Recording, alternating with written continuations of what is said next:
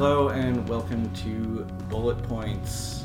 Uh, this is the Bullet Points podcast. We haven't done one of these, a normal one of these, in quite a while. I think we did some end of year stuff, we did some Call of Duty stuff, but now we're back with the real shooter of 2021, uh, the COD killer, they're calling it, the Halo killer, the PC's killer app, Mundaun.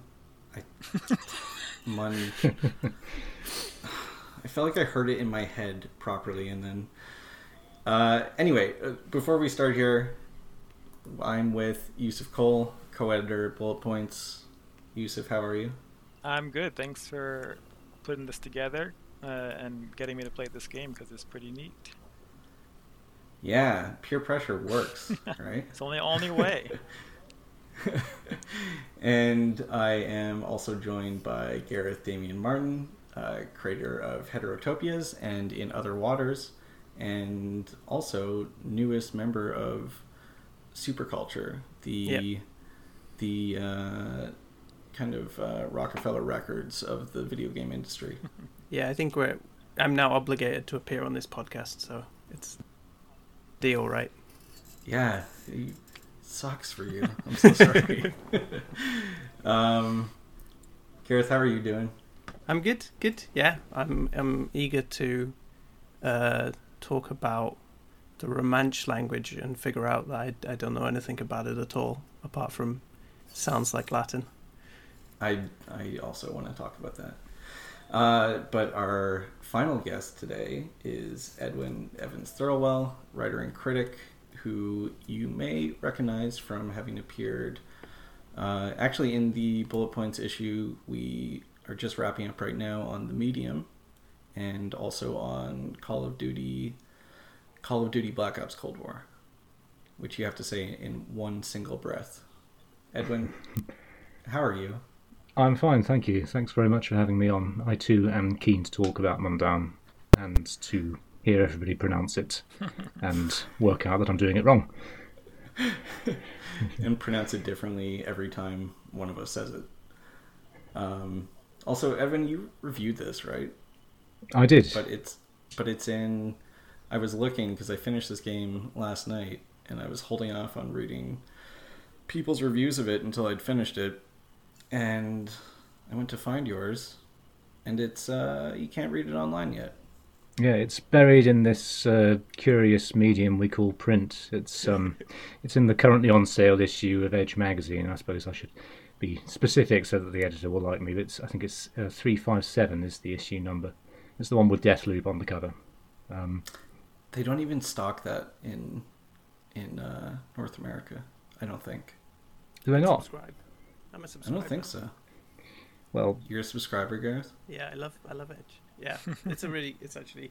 We'll just give it a give it a plug here because it's such a great issue. It's got loads of great Deathloop stuff in it, which I'm like. I think you've already roped me into writing about Deathloop, even though it's not out yet for bullet points. I points. believe so. Yeah, and I've I'm now forward to that. definitely roped myself into it by mentioning it on a podcast. So that's a Yeah, big mistake. that's uh, you can't go back from that. I also love Edge and subscribe to it. Don't check whether I do or not. But editor, editors, if you're listening, please hire me to write for you. I'm sure. Um, I'm sure they are. now, yeah, I think they listen to every episode of this. They're a- avid bullet points. Huge fans. Yeah. Every every few months. think- It takes a while, but you know it's worth it. Um, yeah, so to introduce the game briefly here, uh, the game is called M U N D A U N. Uh, That's it's the funny thing. They just spell it out. They they say you can pronounce it how you wish. Yeah. It's like that game Um, F E A R. Uh, yeah, that's that's no one knows how to pronounce that either. Um, I feel bad. I'm not trying to make fun of like. Feels pretty crappy to like be like, oh, it's a foreign place name and I just can't pronounce it. But I, it's a hard one for my disgusting Anglo mouth to try to wrap itself around. Um, so it's it's Mundaun. I think is is what I'll say. It's a um, uh, horror game made by Hidden Fields that is set um, I would say it seems like it's maybe the 1910s or 1920s um, in this tiny little alpine village. Uh, you play as a character, a young man who uh, grew up in this village after his parents uh, died. He was raised by his grandfather, and then he went to the city and has been living away from the, the town of Mundaun until he hears that his grandfather has died. So he comes back, and then spooky things are quickly afoot. Um, I'll go to uh, Edwin. I'll go to you first, and I just kind of want to ask you generally what you thought of this game. I really enjoyed it. I mean, um, I had some reservations. I think I had some reservations which now I look back on, I feel are perhaps just missing the point a bit um, about not so much the handling of combat in it, but the just the presence of combat. It kind of felt like a kind of an aftershock from an, another game in some ways for this, this, this game to have this kind of um, first person melee and shooting kind of side to it. Um, but it's it's a wonderful um, kind of folk horror story, very focused on the figure of a mountain, kind of almost sort of like Journey in reverse. You're kind of traveling towards the summit of this mountain in the course of um, investigating the mystery of your grandfather's demise. Um, and the mountain is kind of visible everywhere in the world. It's always sort of bearing down on you to some degree. Um, and just to launch straight into being extremely pretentious, there's a passage from Wordsworth it kind of reminds me of. Um, William Wordsworth, uh, romantic poet, wrote uh, the Prelude, which is this, um, well, basically it's a grand poem set in the Lake Districts and uh, North England, and it's kind of held up as a great totem of romantic literature. But it's um, he talks about swimming or no, taking a rowing boat out on the lake at night at one point, and through a trick of perspective, seeing this giant cliff kind of appear over the kind of landscape behind him and appear to be chasing him across the lake. And I was very much reminded of that when playing Mundaun because this this mountain is this kind of wonderful kind of two horned, um, you know, kind of blacker than black shape. Um, which is sort of even visible at night. It's so kind of crystal clear, and the the, the aesthetic kind of varies in terms of how obscure it is um, you deliberately. Like there are times when things seem to sort of vanish into sort of smoke almost through this kind of this sort of hand penciled art direction. But the mountain is always there, and it's always sharp, and it's always sort of focusing on you, and you're always focusing on it. Um, so that's kind of you know it's been a while since I've played a game which has such a distinctive landmark holding it all together. Mm-hmm. Mm-hmm. I think um, I definitely want to come back to. I think everything in this game kind of relates to that central image of the mountain, and it's. I think what struck me a lot about this game was how focused it is. How sort of. I think this is kind of like a lazy word to use to describe something that comes together very well, but it's like a very very confident game. It seems um, very assured of what it's doing the entire time, which uh, I think I'm right in saying that this is the studio's first game. So mm. it's pretty impressive to see. Um, just I don't I don't know. I'll I'll get back to that because I want to kind of get at it in different ways and not take over at the beginning. Um, but I'll throw to you, Gareth, as well about your sort of general feelings about this game.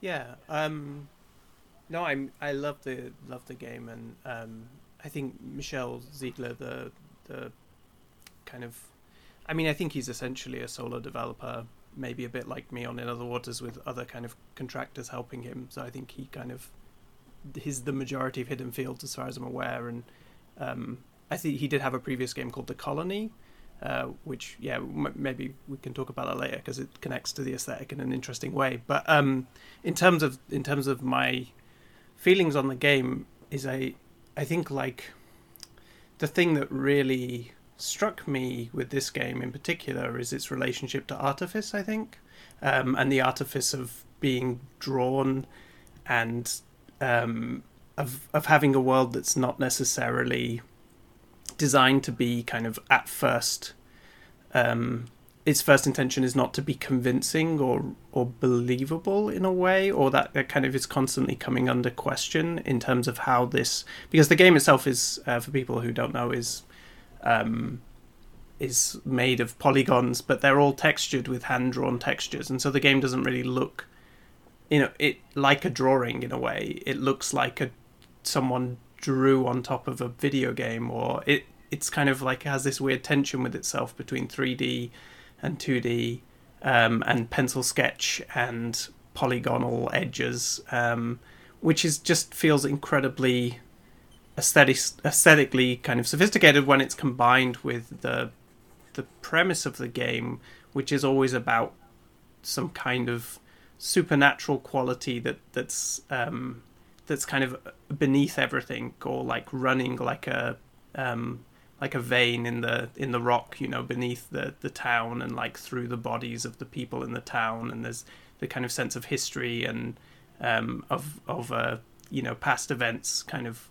always underneath the surface, and then it has this kind of surface obsessed uh, aesthetic. And yeah, I think that's the thing that that more so than just the kind of the the the story or the the um, journey that it takes you on was I just I found that constantly compelling throughout the game, and the game kind of plays with that in a way that felt so uh, self-aware of what it was doing aesthetically, rather than just going, oh, we're just going to make a horror game that looks nice and pencil sketches look nice, and this is you know it feels like it really engages with the the craft of its own aesthetic, but also the the kind of ways in which its own aesthetic fails or uh, doesn't quite uh, it, it, fails at being believable or or kind of fails to achieve what video games are expected to do in terms of fidelity.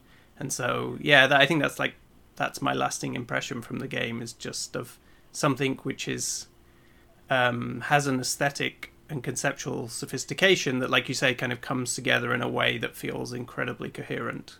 Um, yeah, and that um, I mean that's that's one of the things that I think gives it that sense of uh, completion and sense of uh, like confidence over what's being done. Um, we'll definitely talk about this more as we go on, but I think the story of this game itself, if you just describe it, it's essentially a story of um, you know someone making a deal with the devil and the consequences of that uh, a few generations down the line. Which, if you just described kind of how this game plays out, um, like Wikipedia plot summary style, I don't think it would sound very interesting. Um, but I think the the ways in which it tells that story and the, the ways everything is presented, um, it's also very much a game about I think how stories are passed down. It's it's about folk legend in uh, in the setting, but it's also you know about how a story is told and presented, and the game is like very explicit about that. There are you know things later in the game where kind of the fabric of the reality of of what you're seeing is affected by paintings um, mm. depicting things, which which you see right in the opening too. With the you know, there's a central character is this um, kind of shifty painter called is he Serpentini? yeah, which, Giovanni. Giovanni yeah, Serpentini. You, know, never trust anyone with Serpentini as a last name. It's my family's name. yeah, poor, poor evil osos and Serpentinis. Um, but you have things like, uh, you know, what what Gareth is talking about, the way the game is presented, where everything is, you know, you feel like you're looking in a sketchbook, and then the game also. Uh, well, not quite like a sketchbook. It is Gareth, like you said, like video, very video gamey, but or or digital looking, but with that layer of sketchiness on it. But then you're also referencing the sketchbook constantly throughout the game, and the way that information is passed down is is through objects and paintings and uh, a book that you find and sort of tales that people have told. Um, anyway, though Yussef. Yeah, no, I mean, I think I mean I totally love that the way Gareth like uh, describes the aesthetic. It really makes a lot of sense uh, and puts to words to what is my impression as well. Like I, I really like the idea of of combining the um, because there is a lot of more straightforward charcoal sketching uh, in the in the pictures, the paintings you see, the the drawings, your, your, stuff in your book, but then the where it interacts, where where it then layers on top of the of the simplistic 3D of the world, there's that shift where it it is interesting because it's portraying, you know, something that in a normal in another game it might be photorealistic approaching. Uh, it's you know it's wrapping that in a layer of of of art essentially or of of of, of drawing and, and, and craft and is it is tying it to the the painterly and, and the drawing tradition of the town where it seems like all history is is contained within um, these these paintings and and your own characters um, kind of like sketching of of of uh, listen to narratives and pass down stories. So it's really interesting how uh, there those dual like there's the the um the kind of the the more typical drawn history, but then it gets mapped onto the, the 3D world um, in a very like direct way that also then informs the the aesthetic in a really cool way. And it also makes that what in another game might be be visual like you know normal um, representation of reality. Now you're looking at something that feels surreal, that feels uh, creepy, um, it, it, adds to the horror of it. Yet it's not just about it looking like kind of adding like a, an, a layer of uh, visual interest. It's also just like this is a choice to to make the world feel just that much more unnerving, which is like really impressive because it's it's black and white. It's not um, you know they're not leaning into more um, outlandish uh, visuals. Like even though the when when it gets dark, it gets pretty creepy and dark. But I think because it has that that that feeling of just looking dull like especially the characters looking very like artificial and very um like yeah like you wrap this form in in charcoal art um it makes that form more mysterious and more more frightening so i think that's like a really interesting it's just the, the, the visual choice is so interesting in this game mm-hmm. Yeah, totally. I think there's this sense of like, the I, I kept coming back to this idea of like that the game was kind of screaming at me like images have power or, or like drawn images have power or that there's there's some some kind of like terrifying power that is inside a, a sketch um and, and almost like that it must be torturous to be to live inside a sketch you know that if you if you were an artist with a magical pen um, and all your sketches came to life, they would be kind of malformed, unfinished beings. And so many of the characters have that kind of like they they there's like I, th- I, think one of my favorite ones is like the guy who's half buried in the snow, the like oh, yeah. old mm. soldier, and all he wants is schnapps to hmm. like warm himself up, and he's he's just like some people like everyone's existing in their own weird unformed reality um, that around them, their their kind of subjective context, and they're just the you know the the priest's kind of baby like baby cherub face that looks like it. He's almost hmm. like he's made out of drawings, the drawings that are inside his church. You know, inside his painted church, he's like kind of fashioned from the remains of saints that were painted on the walls and it's, it's like over and over again it, it keeps kind of hammering it has this wonderful effect i think it's one of my favorite things in the game which is when you look at something uh, a picture, then that like the game zooms just like mm. slowly dollies into the picture and starts playing audio related to the image and and then there's the more extreme version of that in the mirror scenes where like you look in a mirror and then it dollies in and then your entire face kind of I know gets scribbled over or but but that also kind of reads as becomes burned or your eyes can't start like wheeling in their sockets in the kind of mad way. And it it has like yeah it it's almost like it, it allows it to enter into that abstract space where it's like when you look at yourself in the mirror in this game you couldn't say what's happening to your character's face or body because what's happening to it is kind of in the language of drawing or sketch and not, it doesn't have an exact parallel you know it, it it looks like charred charcoal but that's because it's using charcoal and it looks like um, you know, violence or or like um, you know, decay, but it's not those things either. It's it's just a kind of scribble. I think that's yeah, I did.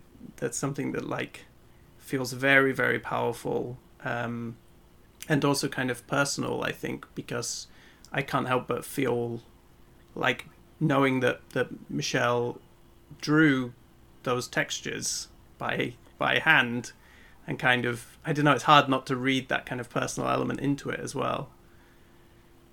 Yeah, when there are all those kind of easels set up everywhere, it's kind of it feels almost as though he's just kind of forgotten to take his equipment with him, with him after after finishing. Um, I wanted to kind of relate the. Uh, I think that's a really interesting discussion of the um, artistic choices, and I wanted to kind of relate that to the use of miniatures in the game because in addition to the um, two-dimensional images in the canvases, you're always finding miniatures of the town. Some of them are kind of encased in puzzles. I think there's one that's kind of like trains going into tunnels, which anticipates um, you driving into a tunnel. I can't quite remember the order. Um, and then there's a kind of a, a hidden diorama you can find, which kind of triggers this nice little interlude where you, you go sledging with another character. Mm. Um, and that kind of maps back onto the mountain as a whole because the thing about the summit is that it's you know it's very obviously set up as devil horns. And so there's a sense in which you are climbing the flanks of this huge bipedal being of which the head is just visible coming out of the top which again I guess is is um, sort of mirrored in that in the, in the guy buried in the snow who you bring schnapps to. Um, and so there's an invitation to you know consider the world as a diorama whilst also staring up at the immense horror, which is, you know, staring down at you. It kind of traps you between those perspectives of the kind of the devil looking down the mountain slope and you looking up it and seeing things as gigantic or as tiny at the same time. It's it's a wonderful effect. Well, um, there are things I was thinking of this of the miniatures as well.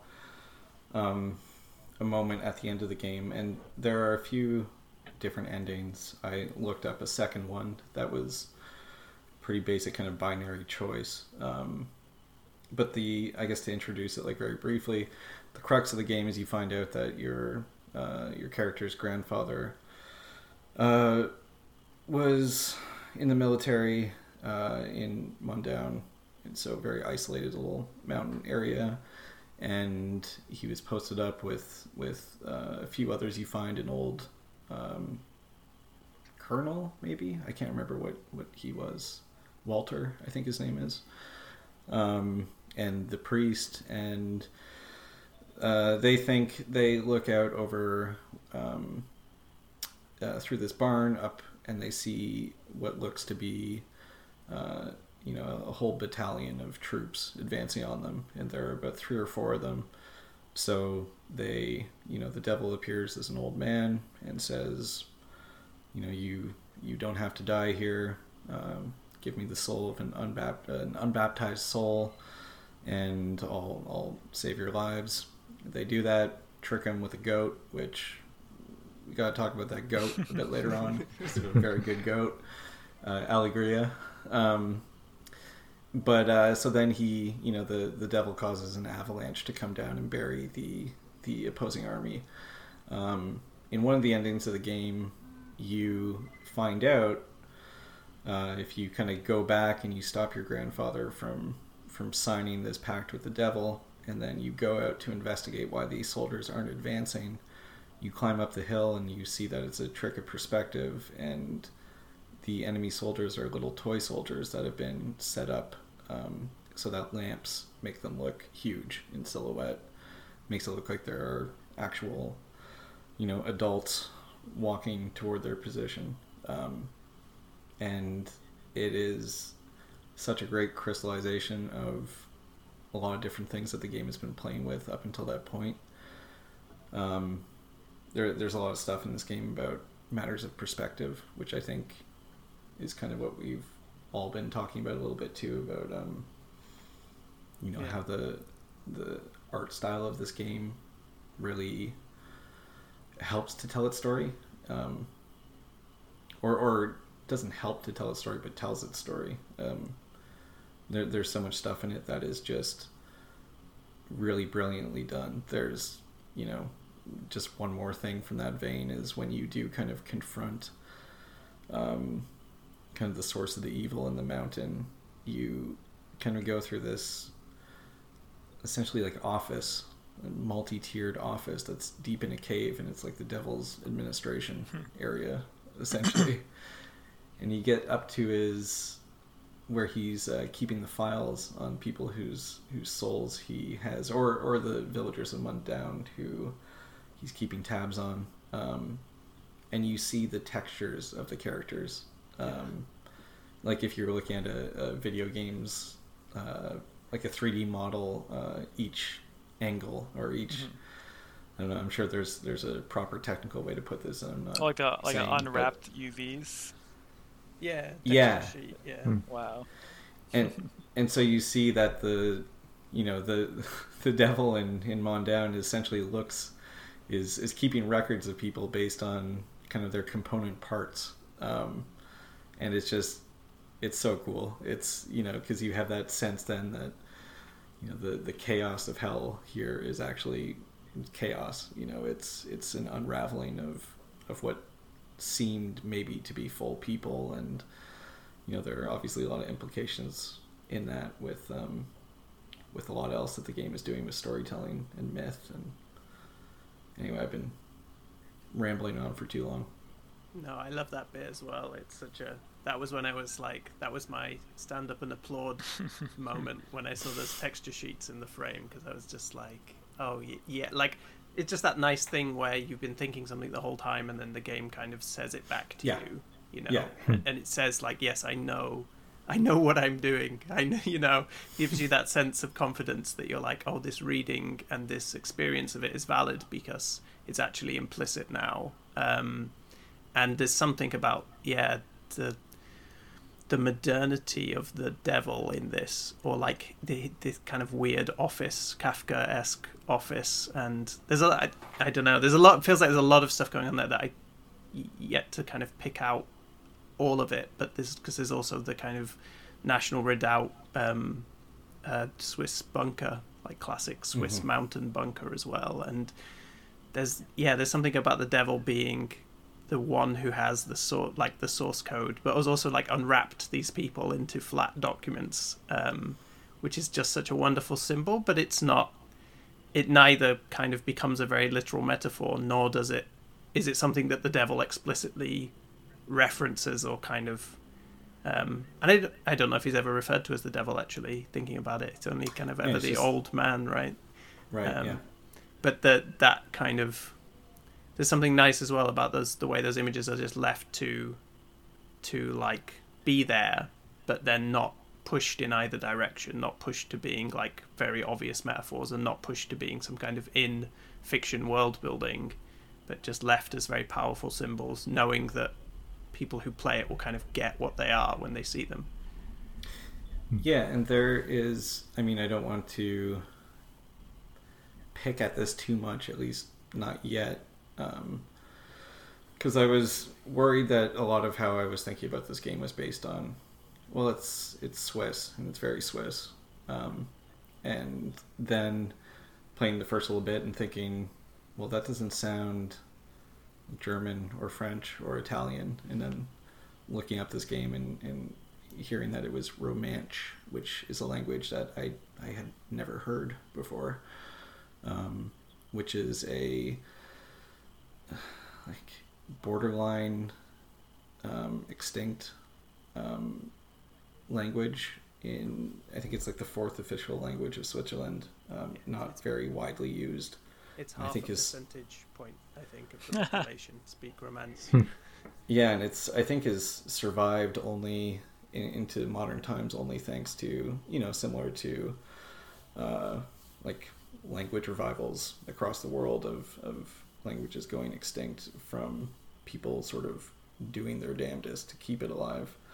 Um, and there's that kind of led me to I guess think a bit about this game as saying something specific about Switzerland and and the fact that it's it's very much set with you know you have this military tradition and you're thinking well Switzerland like when's the last sort of invasion that was happening there um, and then seeing that office stuff and the kind of you know this evil as being wrapped up in administration and uh, and military outfits hidden attics and the sense that you know your grandparents' generation may have been up to things that uh, you have a hard time grappling with, and so much of this game feels like I don't know. It feels too simple to put it this way, but a lot of it does read to me as partially a response to Switzerland's you know modern history, um, bureaucracy, and and kind of the evils of complacency. Not complacency, but I don't know neutrality and anyway i don't want to go like fully off board on that though like i did want to ask you edwin when you were talking about because i think this does figure into a lot of the stuff we were discussing already when you were saying that you came around on like the inclusion of combat in this i'm kind of curious what you're what you're talking about with that i'm not sure uh, i'd say I, I came around on it i i mean to me, it felt. I mean, well, to give a sort of an overview of it, um, you have a kind of uh, melee, sort of lightweight melee system, which involves finding pitchforks, which kind of break after a few swings, um, and then you find bullets for a gun, which you eventually acquire kind of further up the mountain, just at the point when you're going to really need it because you start encountering other, well, you start encountering undead soldiers, basically. Um, so it's not too obtrusive, but it just it felt to me like I don't know. I'd be interested to hear discussion of this because for me, what I kind of wanted from that game in terms of its threat, its more its more immediate threat, was something almost akin to Slender, the eight pages, something which is more, you know, something watching from afar and slowly encroaching, which kind of constrains movement. Not quite as intense as Slender Man, obviously, because you know that's a fairly intense game. Um, but you know what what I got instead was this much more sort of well, what felt to me quite sort of lumbering you know, walk up to things and hit them in the back, you get a bonus damage notification. Um, there's, you know, the weapon deterioration is, you know, just a bit annoying. It, it feels like there are kind of like these sort of half digested elements of um, a more generic game in there. The enemies themselves are, are very interesting. I mean, they're they're kind of they range from the soldiers to there are these kind of creatures you encounter early on who are kind of these wicker or straw coated figures, very um, very wicker man who uh, basically throw, as far as I can tell, throw handfuls of straw at you and gradually wrap you up in the straw until you become immobile. And I guess by implication, one of them, which is probably worth reading against some of Gareth's points about um, the kind of the art direction and the um, the way the sort of the the pencil works. The disint- I don't know. I can't quite remember the specifics of what you were saying. Um, so they're they're interesting in concept and kind of fairly horrendous to encounter, but then you sort of have to tackle with them again and again, and it becomes a bit of a kind of a laborious, kind of sneaky, stabby experience. And then further up, there are these beekeepers who also sort of well, they're, they're not killable, and they just kind of chuck handfuls of bees at you, essentially. And none of it, I mean, to be clear, none of it is ruinous. Um, and I'd be interested to hear, like, you know, probably a more intelligent reading of, of, of that system than the one I'm giving. But it, to me, it felt very much like a, a sort of a holdover from some earlier conception of the project that wasn't the developer wasn't really able to remove once you know obviously once it came to ship. So I think there's a yeah, it's really interesting, isn't it? Because I, I found it very like the combat to be quite clumsy in a way that was obviously purposeful, but then hmm. not necessarily good purposeful. Yeah, you know, it did. It, it, it, and I, but one thing that really struck me about the game was that it had this different DNA to the first person horror game as we kind of think of it. Like when I was thinking of how little it kind of shares in a way with something like frictional games as you know Soma and things and and Amnesia. It, it so, does share some things with those, but it has so much um, material kind of cribbed and um, borrowed and inspired from from um, Half Life 2's Highway 17 chapter mm. in terms of giving you the the vehicle and sending you on this road and through these tunnels and kind of having you making the vehicle kind of a powerful tool that can can be used in combat and then depriving you of it or making you go away from it and come back to it and work your way up um, and also leaving kind of little huts or whatever by the side of the road as optional Hmm. kind of mini encounters. Um, some of them almost like puzzle encounters where you kind of because you can set fire to hay, right? To, to and then there are like trails of hay which lead to haymen.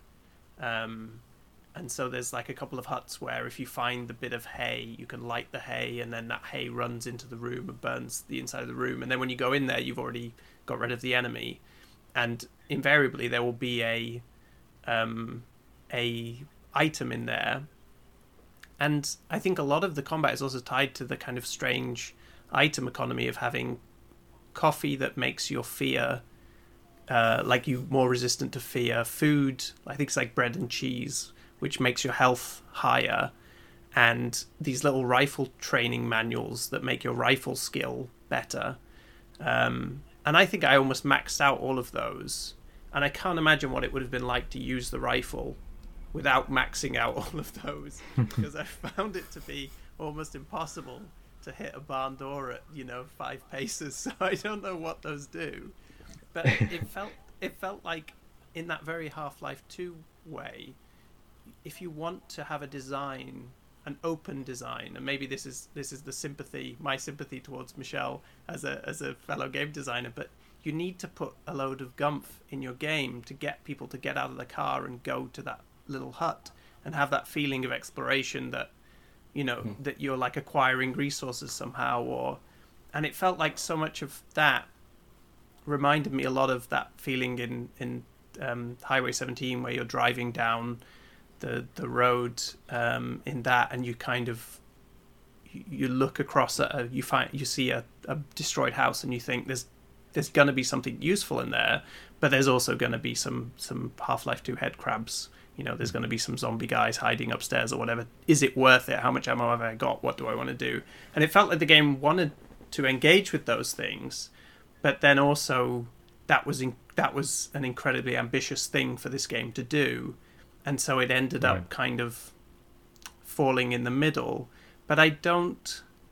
I felt like I I really appreciated that design sensibility of getting in a car and I, I don't know that that sense of openness i'm a big fan of of kind of open closed spaces like these little hubs that that the game has where you have an objective but there are also kind of little side things you can go see and there's there's actually loads of little shortcuts in this game and um y- you know you can act, the more you unlock of the world it never blocks off any previous parts. You can kind of drive all the way back down to the opening area if you want and there's actually kind of rewards for doing that. There's items that you can like the gun you can get. I don't know if it's the only way you get it um but you can get it earlier by going back down the mountain and so yeah i don't it it feels like the the, the actual moment to moment combat of yeah like tr- getting up close to a hayman and trying to stab him with your fork is a pretty miserable experience. But i i really appreciate the the design ideas that kind of led to that having to be there in a way. I mean, like- because otherwise if you didn't have those rifle manual pages if you didn't have any combat if you didn't have any health or that fear effect then there would be no reason to go in those rooms from a you know if you're a purely mechanical kind of focused player i guess. Um, so it's yeah I, I have a lot of sympathy for, for the tension i saw there from from the design. I think from my Yeah. from my experience, like because I haven't played the whole game, it's kind of interesting to to hear you guys talk about it, just because, uh, like I only done like the first uh, the first day or so, so like the first day night cycle, and like it is you know the first night is truly horrifying. You know, uh, leaving the church and having to wander back through the the Haymen, um, and and kind of hitting one and then it gets back up and then you realize how weak you are and how how much uh, you know I just at some point just it felt very natural to kind of turn around and run and get in the house and close the door and kind of bolt the windows felt very much like a horror experience that added to the sense of, of terror in the game and having to put the candle in the window which was really cool. Um, all that worked really well. I get but I could absolutely see it starting to lose bite uh, if it becomes a repetitive action. Like in that you know which is something that i'm sure we all understand uh, as like a frustration of games is that a lot of this stuff becomes more dull through repetition. So I could I could totally see that becoming like a path that this element has. Uh, but for for now, for me, like I, I actually yeah I've been I appreciate having gone through that moment because it also then uh, layers on top of the daytime mo- moments when you're pretty safe. This element of well, I know I'm not actually safe. Like I know that these bales of hay are probably going to turn into monsters once the sun goes down, and it gives that that feeling of of or that puts the world in that on that edge on that precipice so that you, you you're not always you're not fully ever at peace which I, I thought was kind of neat. Yeah I, I, think I would say actually just um, in response to some of the things that Gareth was saying um, I, I, like I like the generosity of, of that design as, as you sort of characterized it with the kind of the, there is always going to be some gump or something to pick over and in the houses. And the other side of it is that I think for me the combat elements uh, become more forgivable when you see them as a kind of an extension of the sort of domestic routines that are woven through the game. Like you're getting coffee to, you know, increase your sanity because there's this kind of amnesia style. You know, uh, you lose movement abilities if you kind of see something disturbing. Um, but you know, it's not not very. It isn't very long until getting the coffee becomes the point of the experience. The little ritual of kind of finding the water and the saucepan um, interacting with a house which is clearly somebody's house, which has their belongings in it. Um, and so I think those kind of elements become more enjoyable if you see that as as part of the way the game sort of helps you make yourself at home, even you know amidst all this horror.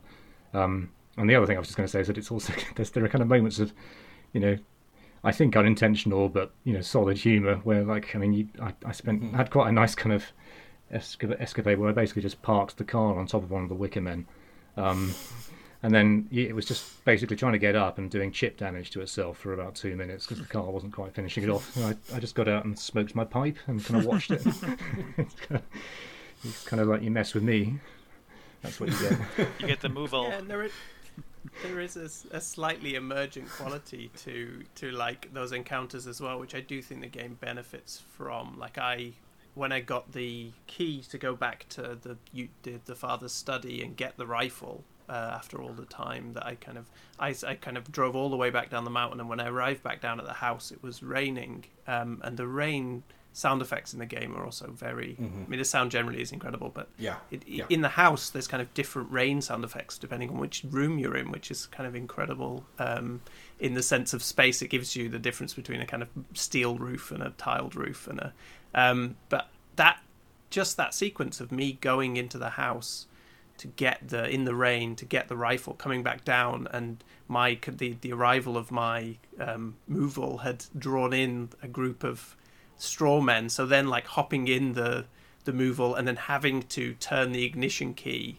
and turn on the headlights while they kind of the straw men slowly approached the vehicle and then closed it down and they kind of swerving out of there and running a couple over. And and that was all you know kind of player directed um, stuff. And so yeah I, I really welcomed that side of the combat as well that it did it did create some slightly more dynamic elements at least. I mean not not incredibly dynamic but just that the possibility for that kind of piece when you you have an interaction of the the car with the enemies and the weapons is kind of enough to give it a bit of life i think. Um the sound is the sound design in this game is is something I specifically wanted to mention as well because I think you know obviously you look at screenshots of this this game in action and it's very striking it's very much what it is. It's it's unique. Uh, the sound in this game though is absurdly good. It's uh like the the soundtrack is um just super evocative. It's you have I think you, you start up the game and it it's kind of standard horror stuff, but it's incredibly effective at what it's doing. Um, you know, it has these low sort of like horn bellows and stuff that are going on, and this great like dramatic, um, which, which you know ties into the sense of this this big gothic like drama of this place. Um,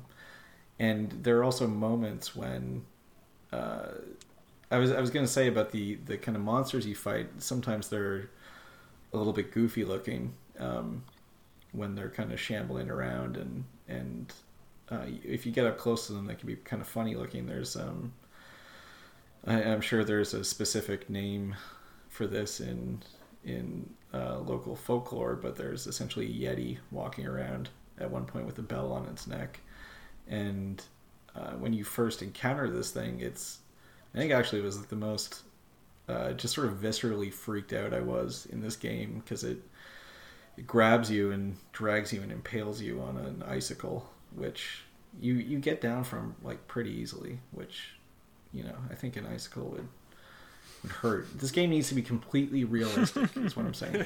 Um, it just melts. Just melts. If you get impaled on an icicle, it just that's melts, true. Actually, you're fine.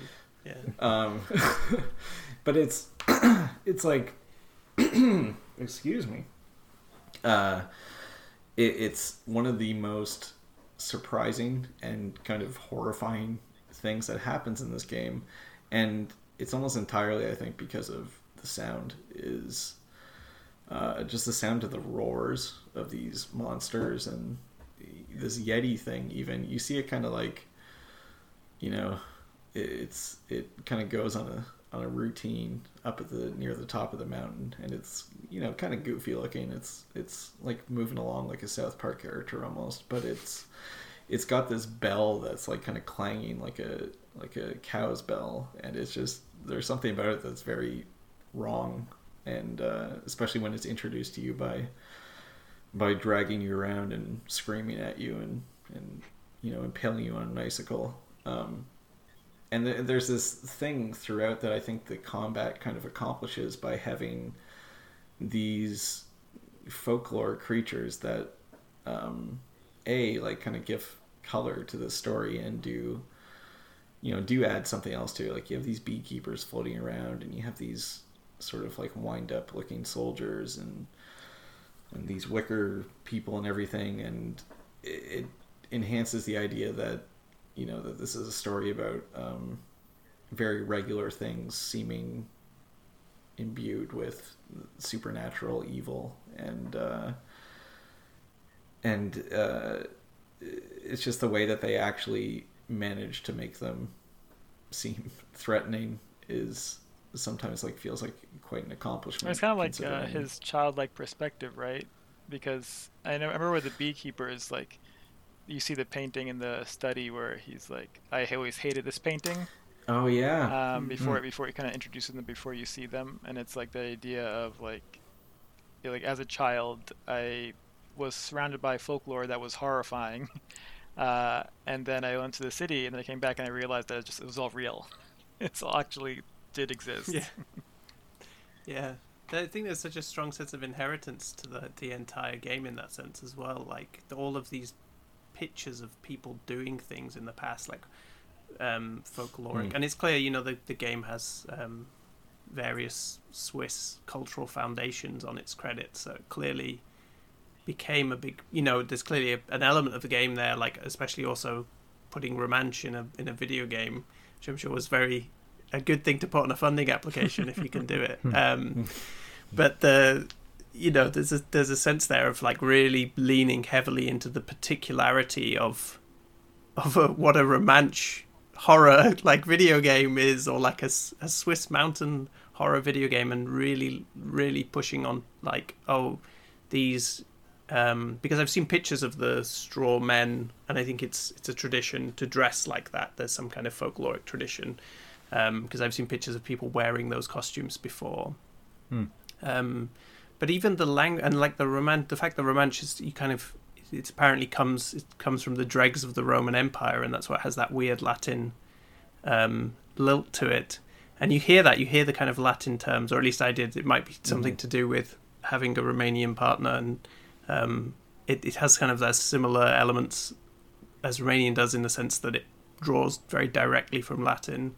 And I kind of heard uh, hints of that, and I guess maybe I, again, like with the folk horror stuff. It's something I was picked up in in Romania because also Romania has a lot of this kind of similar wonderful like dressing up as a bear at New Year's and, and dancing in the street kind of folkloric traditions that have been preserved um, and you know will take place on the streets of Bucharest and the capital city and yeah I think there's something really strong about the particularity of those folklore creatures that even if you don't know the game really bets on this idea that even if you don't know what these things are because the representations are so particular they have a power because mm.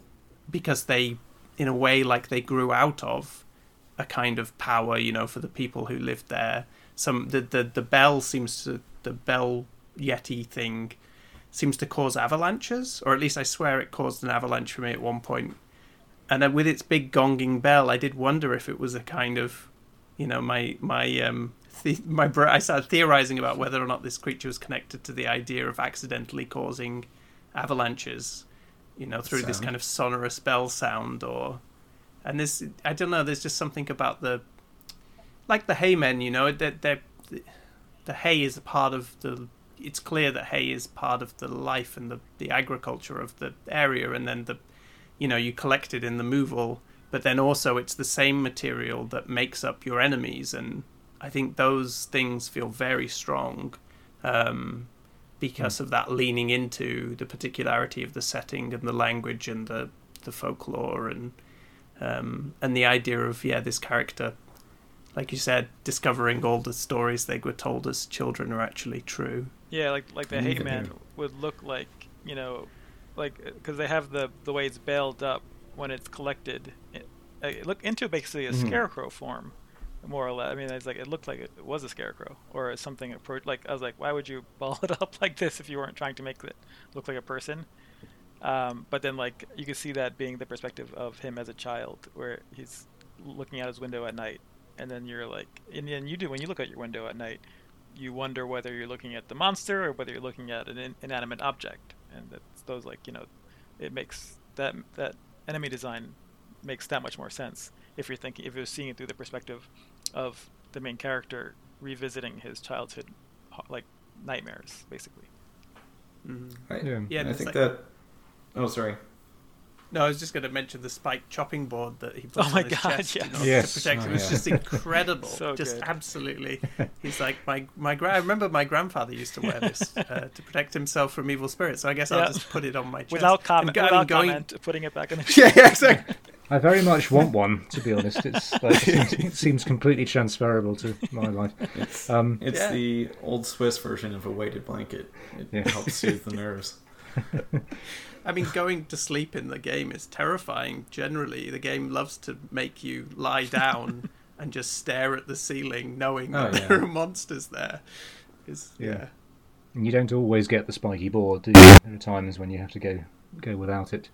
Um, I was going to say that I think I feel like sort of in response to some of the things you've said, it's, it's you could almost call it it's, it's, like it's one of those anti-world building games because it trusts you to, as you say, um, be interested in some very specific mm. things and you know and to obviously do a certain amount of working out yourself. But you know the, the kind of the, the, deciphering of it all isn't really you know required. It's just that the intrigue, you know, the, the intrigue and is, is enough by itself. Um, I, th- I think that's you know it's really lovely to discover a game like that because so many of the games that I play are very much grounded in a very specific kind of big budget idea of kind of universe context.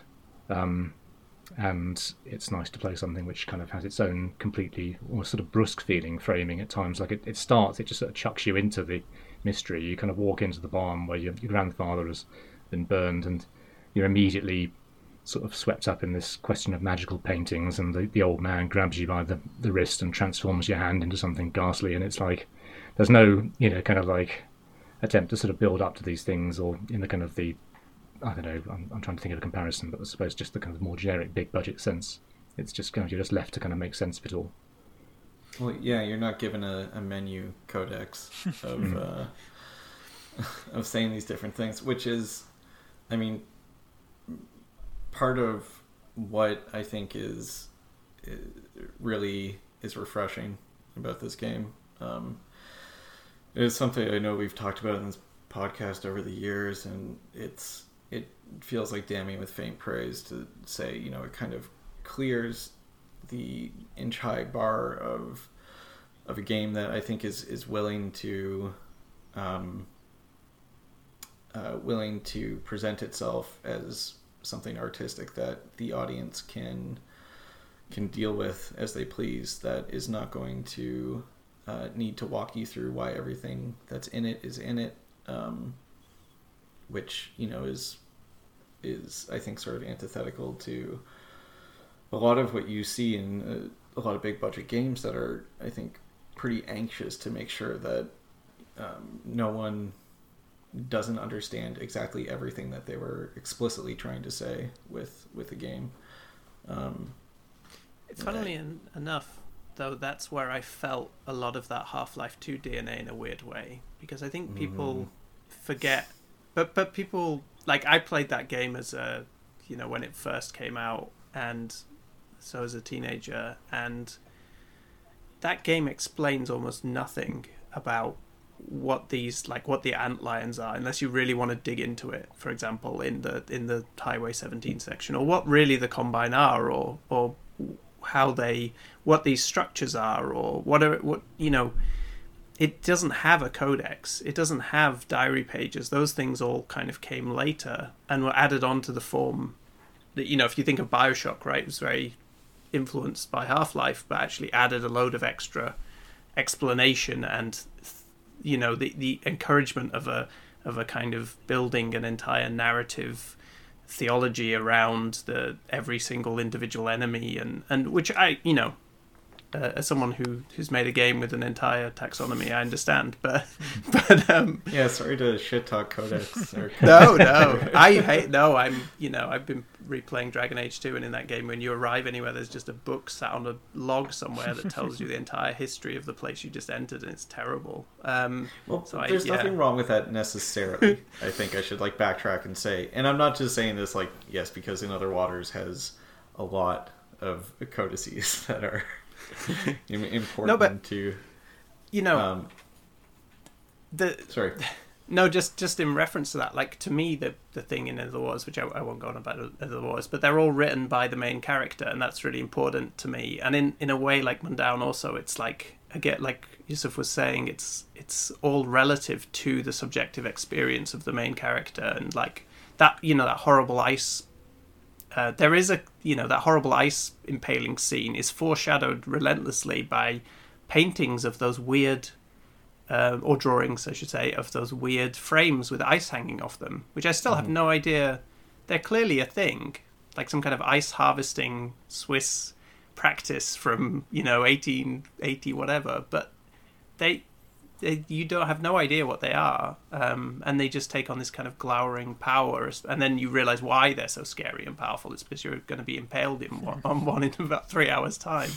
Um, but the, yeah, I don't know. I just I might be alone in this, but the the kind of that Half Life Two had for me when I was young, I was had an incredible power on me over me as a as a a game because it felt so underexplained and it felt so reliant on just powerful images, just the image of the the metal of the combined structures eating into the the Eastern European uh, architecture of City 17, and you didn't need to need any world building to back that image up because that image told you enough. And you didn't need to know like the life cycle of a head crab to understand why you should be afraid of head crabs. Um, and I, I do feel that there's some element of connection there uh, that it just reminded me of, of that kind of type of game design that in a way like Mundaun feels like a throwback rather than a rather than necessarily an attempt to kind of make something experimental and and um,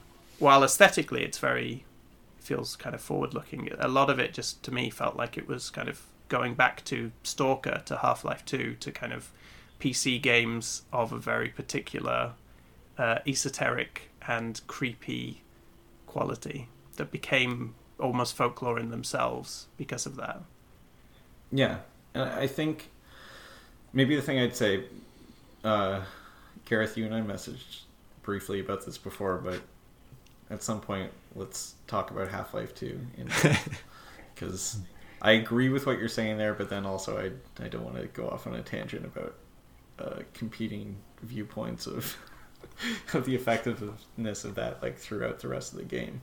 Yeah, but sure. I I definitely agree with what you're saying there about like um I, I think what works for me in this one and I find like maybe what I'm wanting more and more from uh from games and I mean it's something I always want from art in general and I think I want it more in games because it's so rarely given is an acknowledgement of the outside world um, of, of Mhm. not just the the fiction of the game and of course that's always going to reflect the outside world but i mean like uh, sort of a more explicit um, way of saying that you know what what we're showing you here um, is reflective of someone's uh, viewpoint as relates to their culture or you know religion or history or uh, politics just uh, something that's that's more directly tied to um, you know the the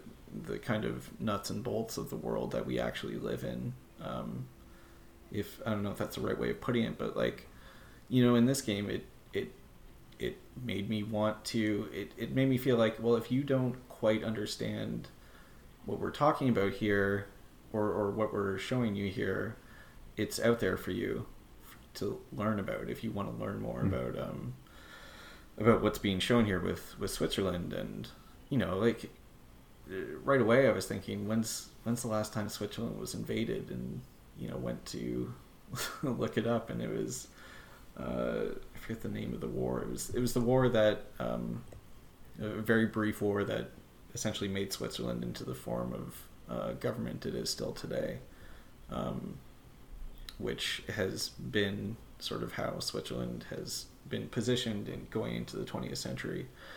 Um, instead of having revolutions, it kind of had this very drastic overthrow of, of how democracy functioned and how political power is distributed in the country that, that led to, you know, uh, its participation throughout the 20th century and smack dab in the middle of Europe. Um, but but you know you look at this game and it, it shows you this and it's saying we're we don't need to give you uh an explicit history lesson here but here's something that is is coming from the real world and is trusting you to be someone who um can kind of handle that without having everything just given to you um I- Yeah. I, don't know if that's the greatest way to explain it. It sounds like sort of condescending or something, but it, it's not that. It's it's it's a recognition that a game doesn't have to be a universe unto itself, and it is a, a product of people, you know, who have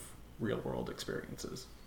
Yeah, it's relational, right? And it's a this game in particular is very relational in the sense that it puts a lot of also like different things alongside each other, like the the bunker, the kind of the the um, old war bunker that it feels more like a Second World War bunker that's kind of anachronistically put in there. That's kind of part of how Switzerland, you know, Swiss power in a way, like is maintained through its through the Alps, through the idea that they could always retreat to the Alps. The Swiss army could always just descend into these bunkers that exist.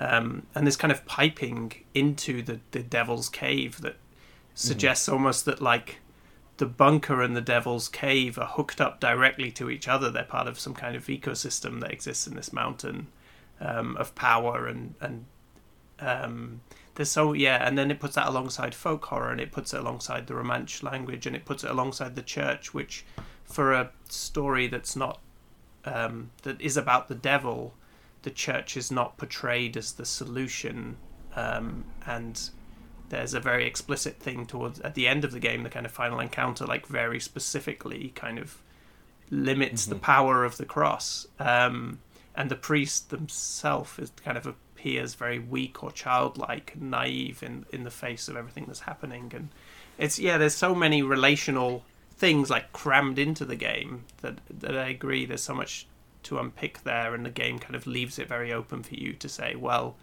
you know this these are all of the the things that make up this place um, of Mundaun which is a you know a kind of manifestation of some kind of Swiss every town like Swiss Alp every town um, of a particular region and yeah, that that feels very powerful. That it just puts itself in communication with with a lot of things that exist in the world. I know very little about the kind of the history um, element of it, but I do find it. I find the idea that this is a uh, commentary on this, essentially a kind of like a a commentary on a country which you know is surrounded by you know, typically more powerful neighbours has sort of you know uh, survived by at, at, key intervals retreating to the mountains. The mountain being this kind of guardian figure, but also a obviously a sort of a portal to uh, diabolical energy. I find that really interesting. Um, and um, yeah, I, I, don't know. I mean, it makes me think about again thinking about other games. I can't think of a game I have played lately in which I have not, you know, been on some way a representative of a well, a real world game in which I've been some not been a representative of some sort of large, you know, ascendant power in the world, some you know, some kind of like uh, United States or kind of European imperial age equivalent, uh, which has you know much more sort of ability to extend itself. Um, whereas you know this is a country which is obviously you know it's it's it's sort of has gotten by through um, retreating and kind of holding fast and trusting to the terrain in, in as much as I understand it from the portrayal in the game. So, yeah. Well, it's really interesting too. Like Edwin, when you were saying at the beginning that this, you know, called to mind the uh, uh, Wordsworth, Jesus. Um, Just Wordsworth, not Jesus. uh, but it called forth the you know sort of romantic imagery of this stuff and i think of this game when you first get off the bus and it's like this this beautiful like pastoral that you're walking up and there's and and this returns at the end of the game as well you get this um, great contrast where when it's daytime it's it sounds like summer although it seems uh, like maybe it, it would be spring or something um, there's like you know the sound of of bees buzzing around, and it's just very idyllic and uh, a lot less shadow than there is light, which is very noticeable in this game because of how it's um, you know all the pencil strokes that you see everywhere. Um, and you're you're talking about this, and the mountain is you know this great.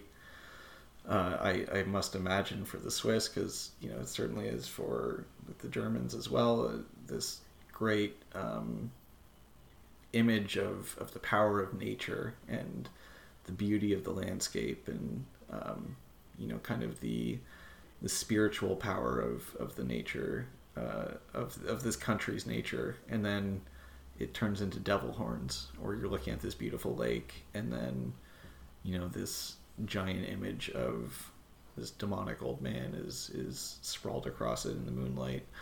Or you know the stacks of hay are turning into uh, creepy monsters, and it's uh, there's there's something great in that as well that I don't think you see often in games. Sort of saying like, you know, look at look at the kind of beauty of of where this this game is set and you know where the people who made it are from, but also it's it's not this kind of um, send up. It's not like the poster card thing. I remember having arguments with uh, Ed Smith uh, about everybody's gone to the rapture, which you know he said is sort of like a reminded him of of kind of like uh, English, like quaint English romanticism and uh, or not romanticism, but sort of like uh, pastoralism of of tourist postcards of what England is meant to be, and I think I don't agree with that. It's a larger conversation, but I think that's sort of what you might expect from a country that is not um, as heavily represented in in video games um, when you're when you're trying to show off your country.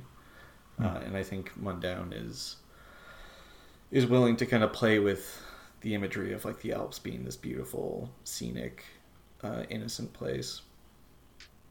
Yeah, anyway, ram- absolutely. Rambling on again. Yeah, no, I think I think I think that's a really good point. Though I think the engagement with romanticism is very interesting in Mundaun because, um, you know, I I grew up um, in part in the Lake District, and there's a bit when you arrive at that beautiful kind of crystalline tarn as I would in my brain, I instantly go to Tarn, which is like the lake, the, the kind of British word, I guess. But I guess I don't know if there's a Swiss equivalent for the idea of a mountain lake like that. But it was so reminiscent of um, childhood kind of memories for me, just seeing this Tarn, this kind of crystalline, perfect lake set on top of a mountain, and then I saw the kind of dry stone, bothy type structure nearby and, and kind of wandered over to that and was kind of slightly in this reverie of, of, of remembering those qualities from my own childhood. But then the thing that happens in that bothy is that somebody tries to hang you. And I think that, that I, I think the game is eager to undercut the its own relationship with romanticism or eager mm. to put the devil in the mountain right but not in a hmm not in a way that Wordsworth would have maybe approved of. Um, I, it's yeah, I, I think there's something definitely critical as well happening there, which is quite different to um, Rapture or yeah. There's some there's other games. I know what Ed means because um, I think when you've maybe I don't know Edwin Edwin might agree or disagree. I don't know, but when you've grown up in England, the kind of export Englishness can sometimes be very painful. I found like I Am Dead, for example, impossible to play because it was just too uh, tuned into some kind of Englishness that I didn't identify with or recognize in any way, um, and felt was only there was was there for export, which is yeah mm. very particular. Yeah. And so yeah, I, so I I think that that's interesting here because I, I I don't know maybe if you're Swiss and you come from the Swiss Alps, you might play this game and you might be like, no, it's it's the same thing, but I don't know. I, I felt like maybe Michel was able to also present it in a way that, that seemed kind of, yeah, aware of the the innate kind of isolation and fear and paranoia and the the guy who wants you to get some toilet paper. For, yes, I was going to mention that. yes. And that's that particular moment is in the context of the, you're just about to get on the ski lift to go up to the mountain, and there's this kind of amazing, uh, wonderful kind of um, contrast between the sign. They've kind of created a scale image of the uh, the mountain on the sign, and you're able to kind of. I took a. I, lined up a screenshot, which was one of my favourites from the game, just of those two cardboard peaks overlapping the real peaks. And so I think it's it's conscious of its the fact that it's you know it, it's setting its aesthetic, its history is a cultural export and and can be rendered twee in the way that, like I think I'd probably agree with like I do like everybody's gone to the rapture, and I think it's it's it's. Yeah. If you read it against, um, sorry, I feel like I'm I'm stepping into a bigger fight here, which I don't want to. but um, I think I was, I'll say briefly. I think if you read it against, for instance, what they did with um, Amnesia and Machine for Pigs, it's you know there's a kind of a, an interesting hmm. sort of symbiosis there. Um, but everybody's gone to the rapture. You know, uh, it's it has the golden lights. It has much more sort of, I would say, earnestly poignant music, beautiful music. But it's, um, you know, it, it feels very much like it's trying to elicit a uh, a nostalgic reaction. Um, you know, including in people who are not, you know, from England and who are kind of getting the sort of second-hand nostalgia, which seems to be kind of characteristic of Britain's culture, um, for particularly people in the US. And um, whereas Mundaun um, it's much more undecided. I think it's much more ambivalent. There's the music. Um, you kind of assemble a playlist for yourself in the course of collecting these wonderful tracks from different radio stations. But to me, you know, to my ear, these these the tunes that you collect are kind of they walk the line between sort of sounding notes of warning and between sort of and and songs that make you feel at home. Um, and you know, it doesn't seem as easily resolvable into a kind of you know heartfelt you know, tribute to a place, basically. Mm-hmm. Yeah, I mean, it's it's interesting because just like so going back to the aesthetic uh, of it being inherently a little everything being inherently a little creepy because of how it is rendered, like the pastoralism never fully comes off as beautiful to me. Is it this? I mean, or maybe there's like a horror horrifying beauty in it, um, and and something uh, something almost I would say just unnerving in in in how it is I think set against the environment just be and and maybe it is different if if like I grew up in the Alps but like being a you know bottom a land dweller, a sea level person, um, it just feels so unnatural, right? Just to get off get off of that bus and then look around and like, even the bus ride up, it's like I love how they do the hairpin turn right in the beginning, where it's just like it's so awkward to even get your character into this place and then you look back and the bus disappeared into the fog and you're like okay i'm just like in a totally different world now. I'm alone. It's like uh, and it might i mean i'm sure that dynamic will change a bit but the, the early area especially is just like where is everybody? This is like um, this super isolated super alien environment um, that yes has some kind of version of sunlight, but it's not like a warm, inviting sunlight because it's gray and um, and mm-hmm. overlaid with noise and fog and and the the music is is never quite settled. So I think it's kind of an, even like like the aesthetic. I think it then informs informs it so that it can it could never approach something like everybody's gone through the rapture, which is just like here's a postcard image of of uh, a village.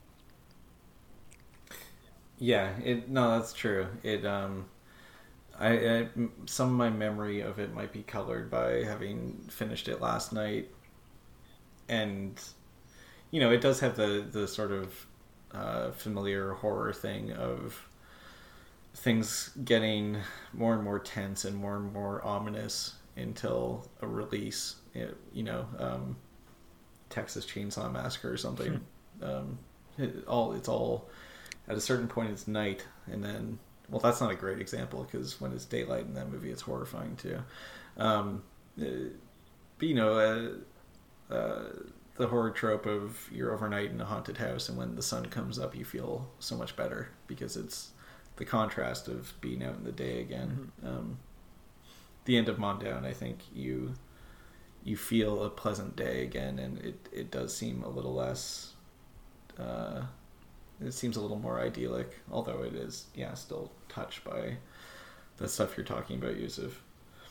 There's um, a, there's a kind of weird affection in that fight, at least in the ending I got as well, which is the the I think I got the not hundred percent good but partially good ending or whatever. However these things are structured, I don't know. But um, but there's a weirdly affectionate element to that, to the going away and the like. I didn't want I didn't want to leave, which I thought was just mad at the end. Like, why would I mm. not want to leave this place where I'd be kind of, especially as the the the haymen seem to get worse um, in the starting area if you do go back down there as the game goes on. But it there's and the character reflects that with this this kind of like surreal moment right at the end where they're like, "Oh, haha, my hay fork." Um, I I shouldn't take that down to the city, and they they kind of lovingly prop it against the gatepost as if to say I'll be back for the for the hayfork. You know, when I next come up here, I'll need it to fight the to fight the straw men. You know, well, and um, it gives you the optional objective of putting the gun back uh, in the loft, which I couldn't help but do. Um, mm. Which felt incredibly powerful, actually. Like one of the most powerful bits of the game for me was just that kind of weird sense of like, oh, I'm going to put my grandfather's gun back in this room. And then I, I, I, found myself going around the house and closing all the doors and turning off the lights before I left, uh, almost mm. to delay the, you know, the inevitable leaving of the this kind of. And it's so bizarre for that game to end um, like that, really, you know, because the, the it's true that it is, it does play into the cliche of like, oh, it, it was all sunny, it's all good in the end, and then there's that last minute moment of wait, it's not. Um, and I think in my version, the, the old man is driving the bus on the way back down the mountain. Yeah. But um, which is maybe a bit a cliche too far for me personally. But yeah, I think that that scene stood out for me as being yes, it's this cliche, but it's actually also playing this kind of very funny game with you in terms of trying to make you care about this little town that's essentially on the the edge of hell. Mm. Um, uh, but but you know it's your it's your town or it's your family or it's your heritage. Um, the, which is yeah. The the priest says something right toward the end that um, I still remember because it was you know short enough time since since I played it. But it's it's a great thing that I think encapsulates that really well, and I think encapsulates a lot of the the feel of this game because you, you do talk about like if you want to read this as as um, you know certain aspects of of family history or or national history and sort of the darkness behind um, it's like pastoral images. There's also, I think there is like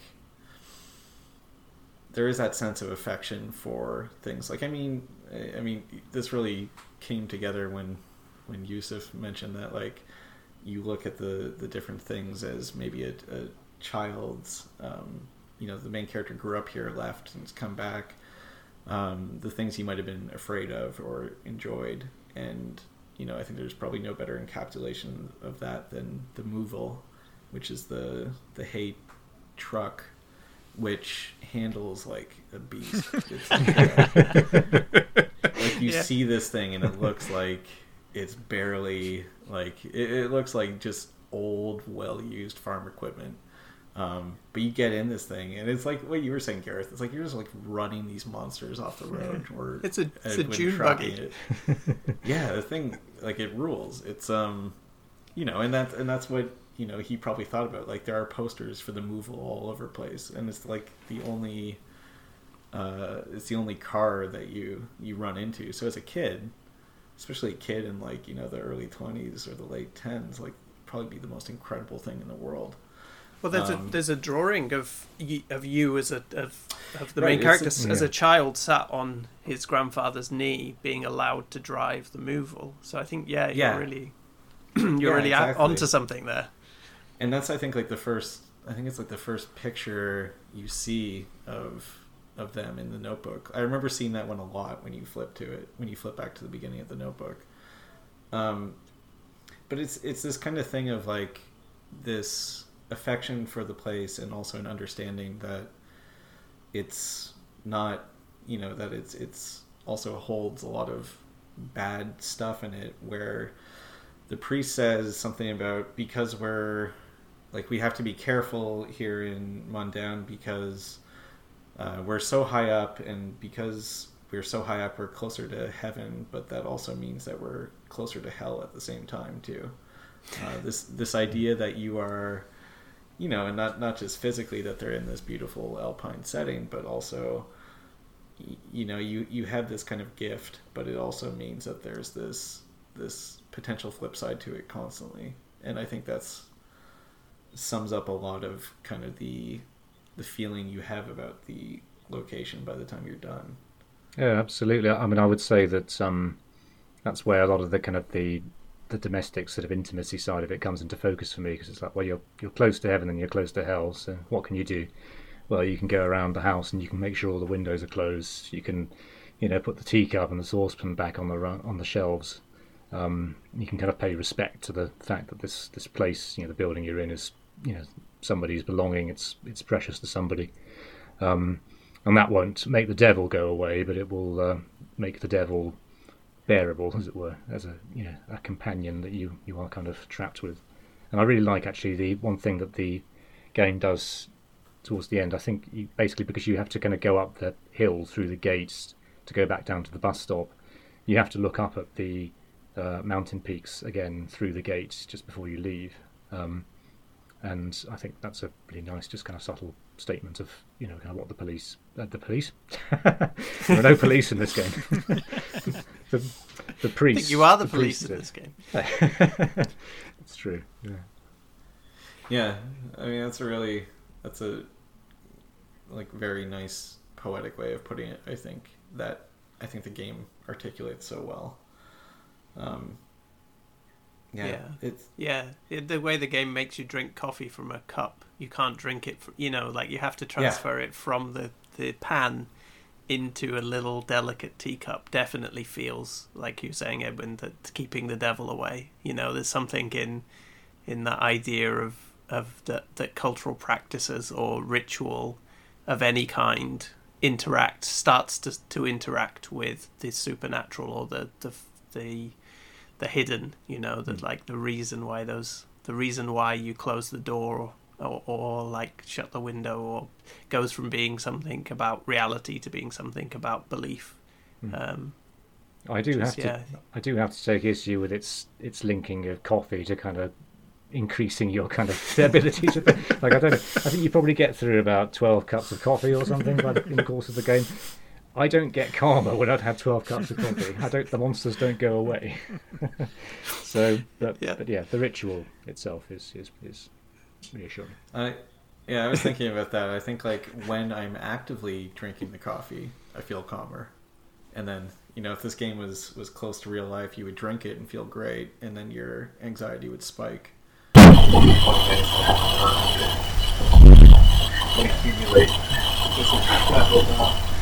Yeah, maybe it's a Swiss thing. You just drink drink coffee to stay calm. I know that they that, that there was the, the recent um, decision by the Swiss to to stop um, keeping coffee in their kind of apocalypse vault. I don't know if this was like a very bizarre piece of news, but it, I could help bring it but bring it to this. mind that there was a there was they were hoarding coffee because there's some kind of biological protection yeah. vaults in, in Switzerland, kind of bunkers, I guess, of, of a certain kind, maybe repurposed ones from the Second World War, perhaps, um, used to hold valuable things. And then they, the Swiss decided that they were going to give up their stockpile of coffee. So obviously, coffee carries a certain weight. if it's something that you you stockpile, like it's you know, it's like your your um, your national product or whatever. But um, I don't imagine it's actually made there. But yeah, it's yeah, I think definitely coffee to to make you less scared of the monsters doesn't make any sense at all. It makes me think of that that the kind of meme which is like you know I drink uh, uh, I'm feeling sad I drink a coffee and and uh, now my brain is fast and sad. um, is is there anything? I mean, we've been going for a while, and this is this is one of those games that um, I played it and it's it's my favorite feeling and I think I was describing it to uh, my partner and saying that you know oh, I'm gonna play this game, do a podcast about it, and then I played a bit. I was like, oh, this is like why I actually still uh, keep playing video games. This is like the kind of thing that makes me want to play video games and write about them in terms of it's it's something that actually has uh, a lot of substance to it. It's um, it's like the kind of feeling you don't get that often, um, where in in games, or not often enough, I should say, where it's it's something that I feel like there is so much to talk about, and there is a lot to keep digging into, which is the long way of saying, is there anything else that we want to touch on before we start wrapping things up here? I'll take that as a yes. I mean, we haven't talked about the goat, but it's probably just to acknowledge that there is a very good goat um, that, uh, that exists and talks to you from your inventory um, if you give it water, I believe. Yes. Which is yeah, which reminded me of the one of my favorite all time, perhaps maybe the best item in a video game, which is the heart in Dishonored, which you can kind of point at people and will tell you secrets. Um, and the head, the yeah, the goat head of Allegria um, that you keep in your inventory. Felt like it's a it's a wonderful thing that you constantly encounter as well. Whenever you open your inventory, you're like, oh yeah, there's a there's a goat head in this backpack. Yeah, sometimes uh, it's asleep and sometimes it's it's chatty, and I, I don't know. I, I was thinking of the heart of Dunwall as well, and I was just sort of also thinking, imagine if you had like two of these things and the other were just in your backpack, basically gossiping about you, throwing shade while you get on with the fetch quests and things. Uh, there's there's a lot of great goat material in this. as uh, as a fan of goats, as as someone who thinks that uh, the, the last uh, two thousand years minimum have given goats a bad rap, especially in horror. Uh, I appreciate that the goats uh, were, if anything, a source of comfort in this game uh, even when it's a severed head speaking to you. I think it's it's still a comforting presence. Um, yeah, there's you see the black goat walk up to you for the first time, and you're like, oh fuck, this is gonna yeah. be this is gonna be a Black Phillip type situation. And I love the witch. I'm not gonna talk shit about Black Phillip, but uh, it was it was nice to have that not be the exact thing going on here. Yeah, um, instead you get to stroke the goat that's the first that's the interaction you get with that black goat it's definitely yeah. very very self-aware um, and it's actually it, it, at the end um, when you go out into that pristine version of the town. The first one of the first things you see out the door is a is a happy goat kind of walking down the road, and I can't believe that that's just random to me. I was like, that has to be. The goats has show to- up. They keep showing up at moments of it's it's like they're um, you know, like Resident Evil safe rooms or something. Or- I I think when you're making that dash down the mountain at the end, uh, a black goat shows up at one point and just kind of you know just to chill you out a little bit. It's also the doorkeeper in the maze, the black goat. Yeah. It's kind of Oh yeah, secretly pivotal. It's like it's like the dog in the secret ending for Silent Hill, isn't it? It's just kind of pulling the strings. Yeah, uh, yeah. I, Yussef, you'll you'll know exactly what the the door goat is when you when you come across it. It's Mhm. it's Can't really wait. wonderful. I love yeah, I, lo- I love a good there. goat. I, yeah, I definitely appreciate being able to pet the goat. They need to, they need to, we need to petition the pet the dog account to include this moment as well. Yeah. Um, yeah, so I don't know. Any anything else we want to get to, or should I just think of things that I wish that we had brought up like five minutes after we get off this call? I mean, I think I feel like we followed a pretty good arc of uh, talking about the game and ending, and you know, wrapping up, wrapping it up with the idyllic ending with a twist. Um, yeah, we didn't even reference Wicker Man. I think I did. I'm sorry about that.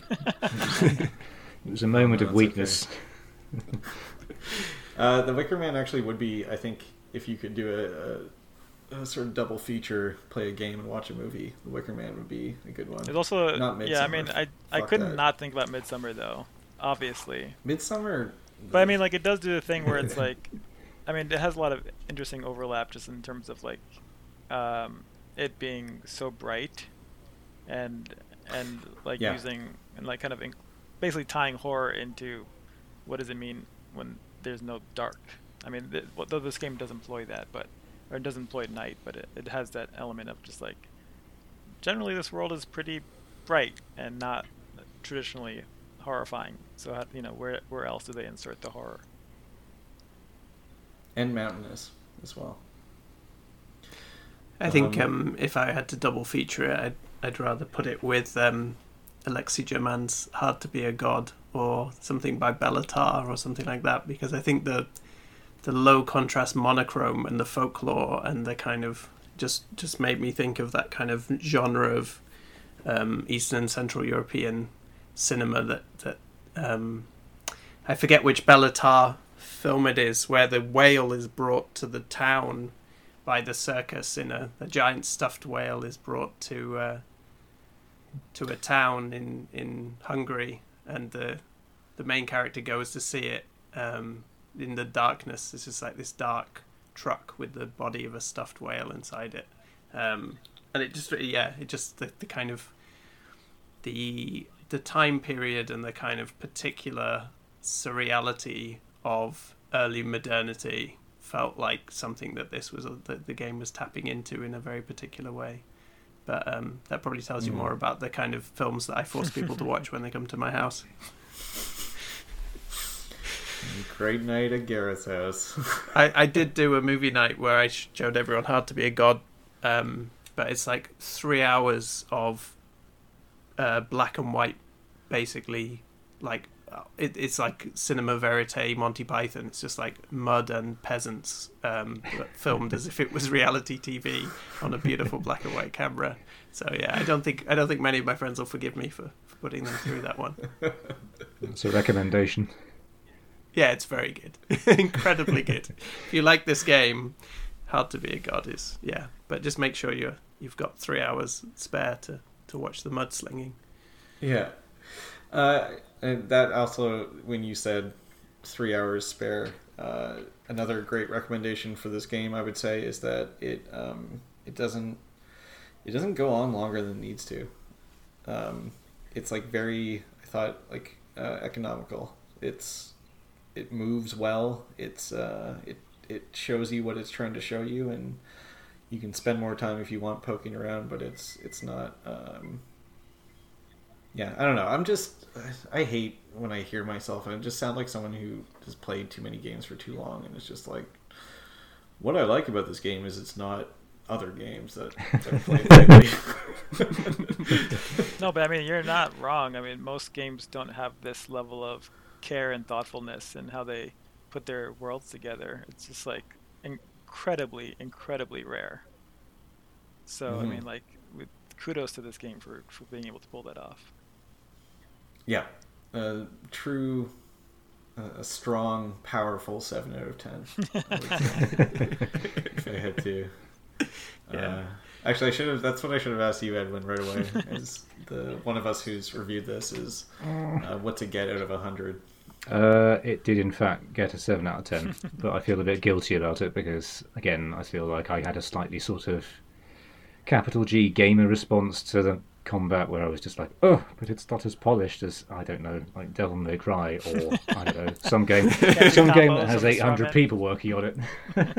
to, to be fair, that that is the edge scale. Yeah. So, uh, like the, Yeah, the seven out Edge of is ten is is. I mean, I say that because In Other Waters got a seven out of ten in edge. So, So that's like the best you can get. so it's a perfectly respectable score, basically. Yeah. And uh, I'm, I'm, I'm It's happy secretly to the be best the same score. company as Mundaun. That's that'll I mean, it's like a, it's like yeah, it's like I a think- parabolic score. You get get above seven, it's actually worse. Seven is the best yeah, score. yeah. And Yeah. the the funny thing is, I think it was in Other Waters uh, combat sequences that really knocked a few, knocked a lot off the top. Yeah, it's true. It's true. You didn't. That's just because you didn't find all the training manuals for for Ellery's that's melee, skills. when you had to punch that large crab at the end. Yeah, that was a weird left turn. That was yeah. It's why you're such an exciting developer to watch. Gareth. Yeah, yeah. The things I do with QTEs. It's incredible. Yeah. um. All right. Well. Yeah. Let's uh. Let's wrap it up here. I think. Um. Is there anything we want to say? Or I guess the first thing to do. Oh God, bad at ending these things. Uh, let's go first, Edwin. Where can people find you, and uh, maybe mention something that you want to point people toward? Just anything you've written recently or stuff you have on the horizon. Oh, well, thank you. Um, I uh, well, I guess I've just I, I submitted something to the Alternative Ecologies Jam, which is on itch and is kind of being organised in partnership with Critical Distance, um, and it's basically a very simple sort of off the cuff storytelling game in which two people tell each other about a garden, and a bunch of other people have to draw or write about or otherwise respond to the garden, and then you kind of share the results, and everybody goes, hmm, okay, and hopefully has a positive, a more positive reaction. It's kind of an exploration of gardens as um, positive and negative um, forces in human culture. I guess is the sort of short way of putting it. Um, and I guess I should recommend this issue of Edge again, which is um, on sale now in the UK and um, has Deathloop on the cover. Um, and yeah, more broadly, I'm I'm found sort of semi regularly at Eurogamer and um, PC Gamer. I've got something in PC Gamer that's about mazes, which was a lot of fun to put together, and I will resist the urge to now go off on a huge tangent about it. Sounds fun. Um, uh, Gareth, what do you wanna what do you wanna plug? Superculture. Mention superculture at least. Superculture. You, I mean, you said bad end just before by accident. I just thought was quite clever. Oh no, that You was said I'm so bad at ending these things. Oh that was intentional, of course. yeah, I thought so smooth. Um, no, yeah, Superculture, Heterotopias. Uh, the pitching pitching just closed, I think, for the new issue of Heterotopias, which will be about power.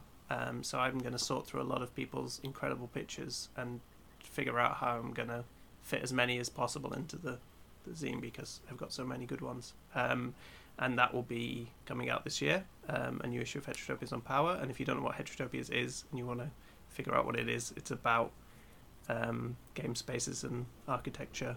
And um, there are seven issues of it that you can find on heterotopiazine.com. Um, and you can find me generally on Twitter at, at jumpovertheage, or you can find my 7 out of 10 game on jumpovertheage.com. It's called In Other Waters. Um, and it's made by me. And I'm going to be announcing a new game soon as well, which is very exciting. Oh yeah. When? Come on, hurry. Uh, in, in under a month. Wow. Okay, is that the exclusive? That's the exclusive. I haven't told anybody. It's been What- it's in, in You under in April. first. You- there you I go. think when you're ready to announce it, we should put banner ads on bullet points.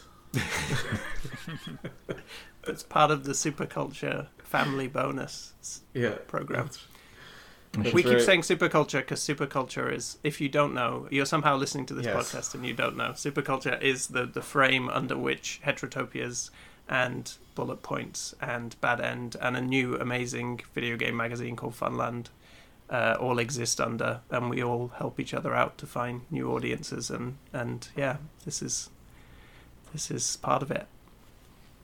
That's right. And uh, Yussef, what do you yeah, got going speaking on? of bullet points, and Oh, the that anthology. I gotta buy that. um, wait, which one?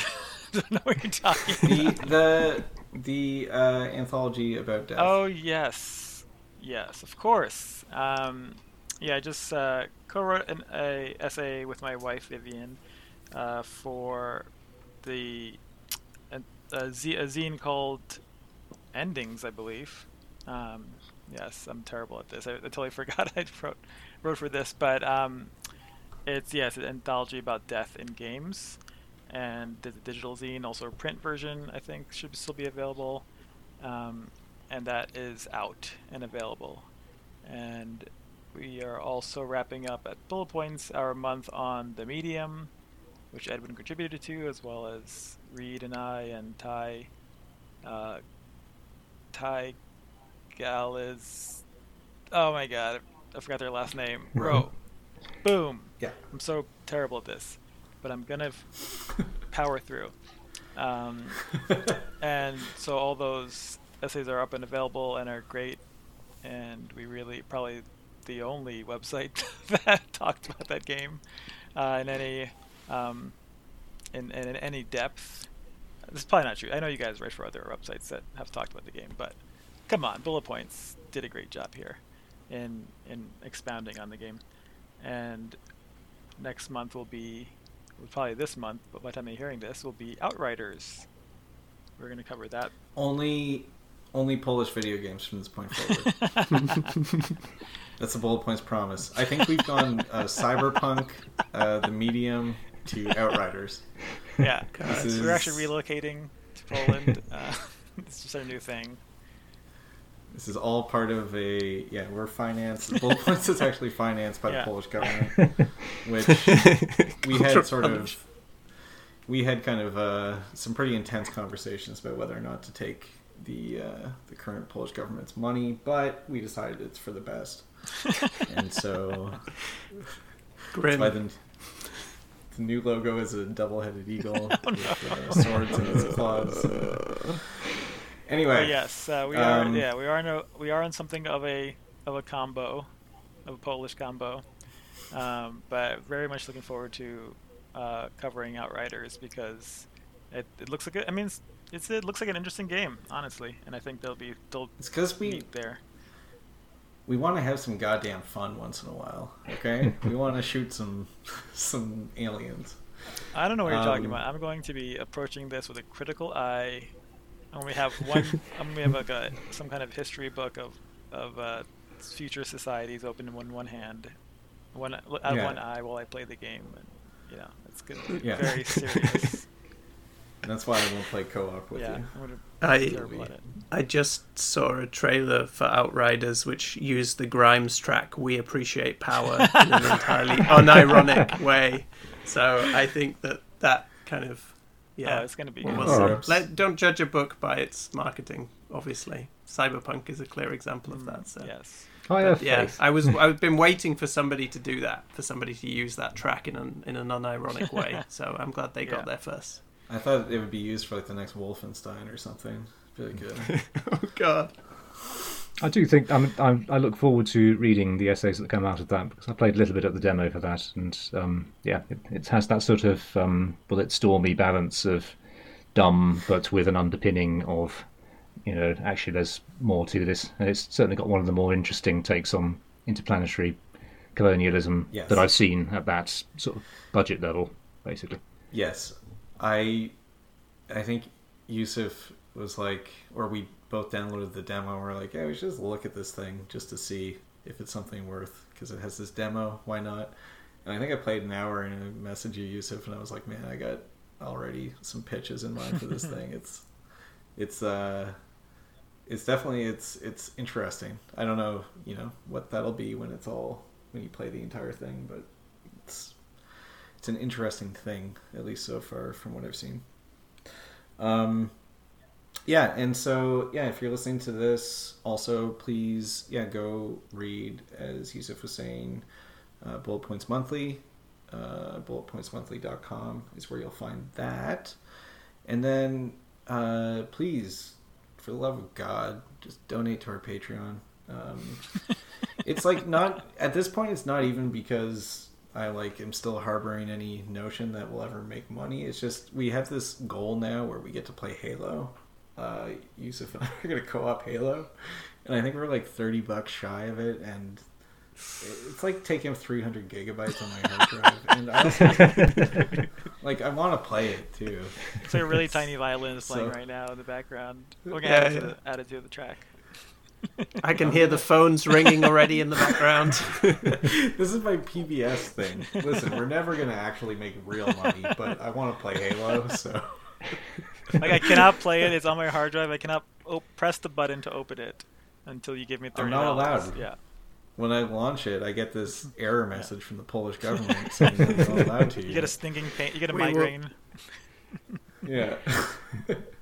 um, so yeah, patreon.com slash uh, bullet points if you go there. And then also uh, when you're there on Bullet Points Monthly, uh, click on the little super culture banner and go check out Bad End, go check out Heterotopias, and go check out Funland. Um, all of those except for Heterotopias have Patreons. Uh, Gareth is independently wealthy. Um, so he, he not not necessary for heterotopias. Yeah, Um, yeah. Independently wealthy from selling non-physical architecture zines. Yeah, yeah, yeah. That's where the real money is. Um, yeah, so that'll do it. Uh, thank you all for making the time to talk about this game, and we'll see you next time. Later. Thank you.